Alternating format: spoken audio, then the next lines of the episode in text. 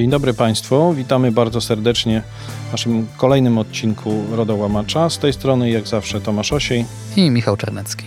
Ten odcinek postanowiliśmy poświęcić czemuś, co jest ciekawe, ładne, niedoceniane, a powinno być widoczne. Znaczy, mówiąc najkrócej, chodzi nam o ikonki, ikonki prywatności.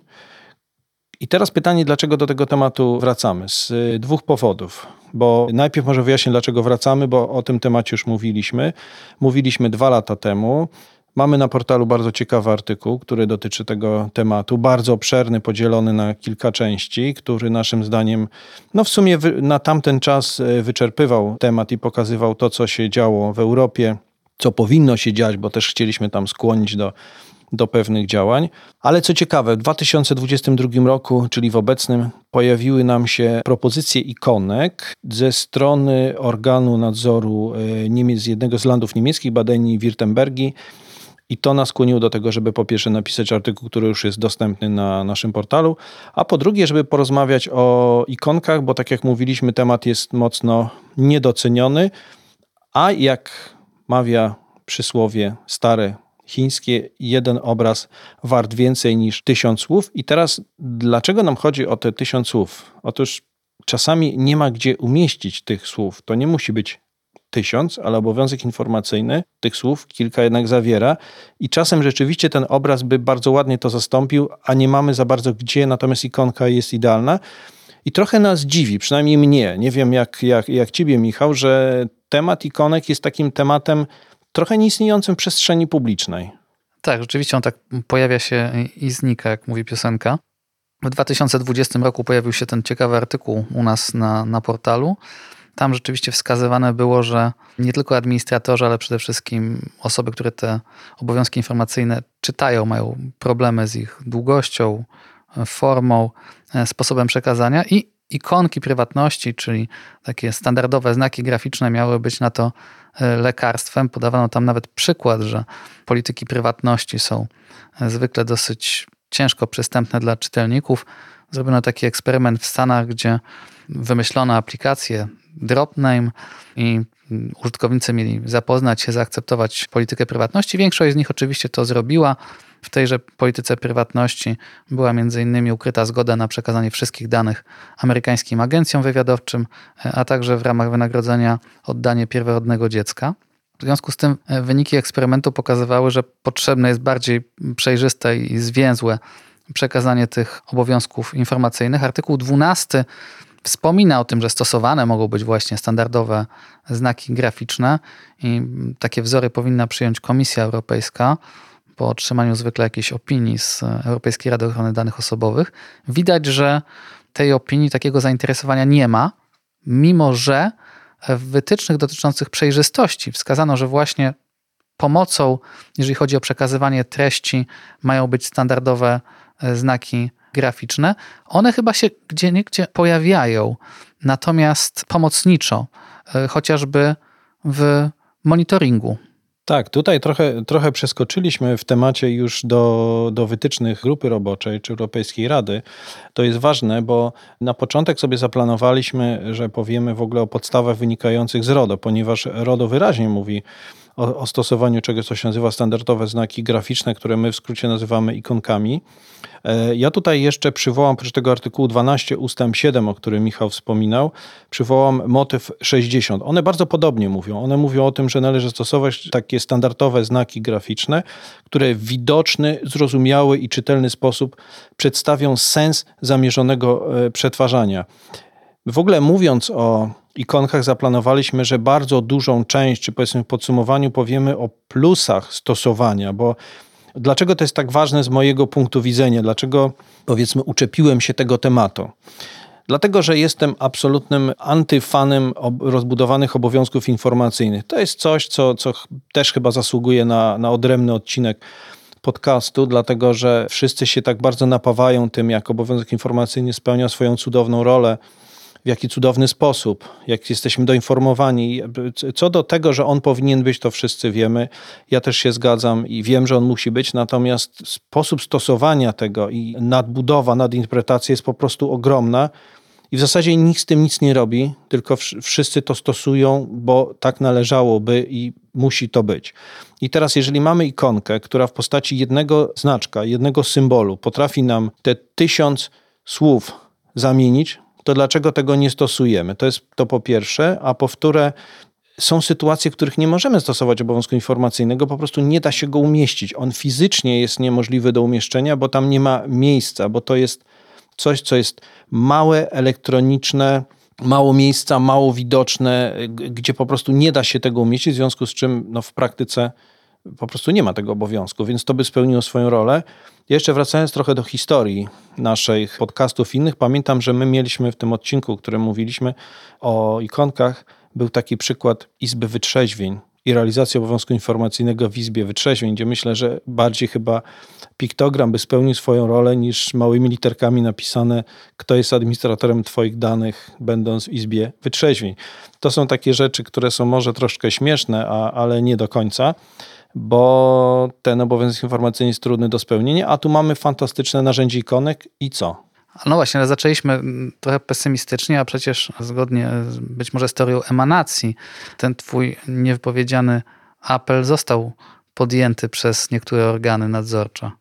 Tak, został podjęty, natomiast yy, nie zaczęliśmy chyba pesymistycznie. Zaczęliśmy od takiego, takiej informacji, takiego apelu, wezwania gdzieś tam pod tekście między wierszami, żebyśmy skorzystali z narzędzia, które jest. Natomiast no, może pesymistyczne jest to, że widzimy, że inni to robią. I to nas tak tknęło, żeby tematem się zająć, bo rzeczywiście inni to robią. I teraz a propos tego, że inni robią. Robili to już dawno. Przeszukaliśmy troszeczkę materiałów, zrobiliśmy tak zwany research, mówiąc po polsku. No i znaleźliśmy informację, że w roku 2009 w Stanach Zjednoczonych w paru miejscach, w 2011 następnie były e, opinie już następne wydawane przez grupę roboczą w 2013 roku. O tych ikonkach się mówiło. Później mieliśmy taki duży skok na ikonki Szwajcarów, dlatego że Szwajcarzy jako naród bardzo praktyczny postanowił coś z tym tematem zrobić i zauważył, że ikonki są bardzo fajnym rozwiązaniem. Później długo, długo nic nie było. Czy było? Było trochę tam sygnału z, też z Francji, pracy nad tym tematem. Pojawiła nam się ta mm, badania Wirtembergia, ale jeszcze po drodze mieliśmy jeden przykład, mianowicie Włochy. Zaraz też o tym powiemy, także inne organy tym się zajmują. Czyli lokalnie te tematy są podnoszone i co? Chyba zaczniemy od tej badanii Wittenbergi. Tak, zaczniemy od badani i tutaj chciałem zwrócić uwagę na e, ba bardzo fajne uzasadnienie, które jest proste, logiczne i niepodważalne, gdzie organ pisze w ten sposób. Niestety powiadomienia o ochronie danych są często długie, trudne do zrozumienia, a także mylące. Użytkownicy, którzy czytają te wyjaśnienia, często gubią się w tych wyjaśnieniach. No, wcale się nie dziwię, no, mam obowiązek informacyjny. Z drugiej strony też organ przywołuje przykłady E, takich ikonek, które są używane powszechnie i, to, i tutaj akurat są ikonki dotyczące internetu, to, że mamy e, sieć, znaczy wszyscy ma, mamy mniej więcej wystandaryzowane te ikonki i wiemy, że symbol sieci oznacza, że ta sieć tutaj jest. No i podaje też uzasadnienie bardzo podobne do tego, co jest w RODO i w motywie, czyli mówi o zwięzłości i zrozumiałości, pod czym ja się podpisuję dwoma rękami. Ja tak nawiasem mówiąc, ponieważ dla słuchaczy wskazówka, że te ikonki można podziwiać w artykule na gdpr.pl, ale jak tak porównuję sobie ikonki z Niemiec, z Włoch i Szwajcarii, to te z Niemiec mi się najmniej podobają. Ale to, żeby to już ocenić, to trzeba wejść do nas na, na stronę i popatrzeć, ale faktycznie mm, jest tak, że można ocenić je bardzo różnie. Ja nie wiem, nie, jakby nie, nie, nie oceniam ich, które są ładniejsze, bo od tej strony się nie przyglądałem temu. Natomiast chciałem powiedzieć, jak one powstały. Znaczy, one powstały na skutek konkursów. Czyli ktoś wymyślił bardzo słusznie, że nie, nie będzie robił czegoś na zasadzie narzucenia, że oto od tej pory ten symbol będzie, ponieważ prowadzenie tych symboli nie jest obowiązkowe, a w sumie fajnie by było, tylko to polega na standaryzacji. I we wszystkich tych miejscach, w których to się pojawiło, pojawiły się konkursy i w ramach tych konkursów zgłoszono ileś tam prac i, i ktoś e, wybierał. To, tu bym pozostawił to twórcom grafiki, którzy na pewno swoimi pomysłami artystycznymi w to wierzę, są w stanie trochę e, ujednolicić z jednej strony, a z drugiej strony uatrakcyjnić te ikonki i zrobić takimi, które będą przejrzyste, ładne, sympatyczne przede wszystkim.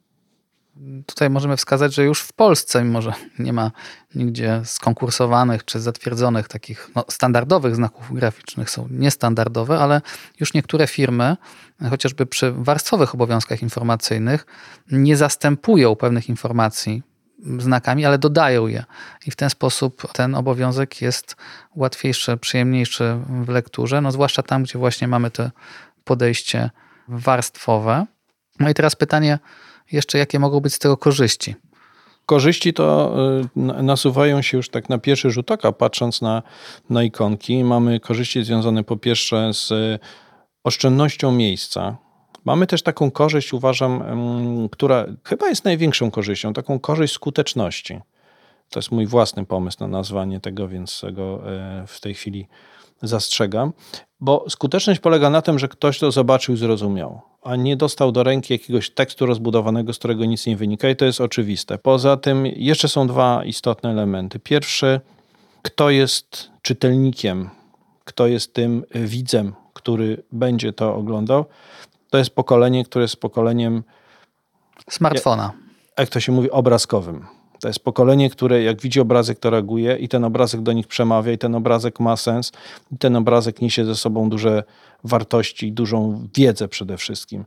Więc to, to naturalne, że w tą stronę idzie. Poza tym sama Unia Europejska, zresztą nie tylko, różne organizacje wprowadzają różne oznaczenia, certyfikaty, nazwy, coś, co pozwoli nam standaryzować i dać pewną jakość wynikającą z tego, i zaoszczędzić miejsce. No i poza tym mamy urządzenie, na których się po prostu nie da zamieścić obowiązku informacyjnego, więc naturalną drogą jest to, że tam powinny się znaleźć ikonki.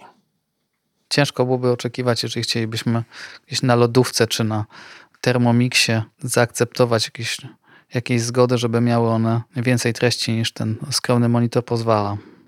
Przy okazji zareklamowaliśmy jedno z urządzeń, nie tylko lodówkę. Natomiast y, faktem jest, że, że, że trudno jest umieścić. Znaczy tak, mówiąc krótko i reasumując, bo tak jak Państwo słyszycie, jesteśmy tutaj zgodni co do tego, że ikonki są bardzo pozytywnym, powiedzmy w cudzysłowie, wynalazkiem RODO, chociaż to nie RODO wymyśliło. Na pewno widzimy e, niedosyt, jeśli chodzi o stosowanie w Polsce. Widzimy potrzebę standaryzacji. No i mamy taką nadzieję, że gdzieś tam do tych dobrych praktyk wynikających z innych organów, które rozpisały konkursy i przyjrzały się temu tematowi, dołączy nasz Urząd Ochrony Danych Osobowych, bo to jest fantastyczne narzędzie. Chyba tym pozytywnym apelem kończymy nasze dzisiejsze spotkanie. Tak, i pozostajemy w takiej nadziei, że szybko zobaczymy nasze polskie ikonki. Może ładniejsze graficznie, skoro Ci się nie, nie pewno, podobają. Przecież wystartujemy w konkursie. Tak jest. Dziękujemy Państwu w takim razie za uwagę i zapraszamy na kolejny nasz odcinek. I życzymy jak zawsze spokojnego przetwarzania.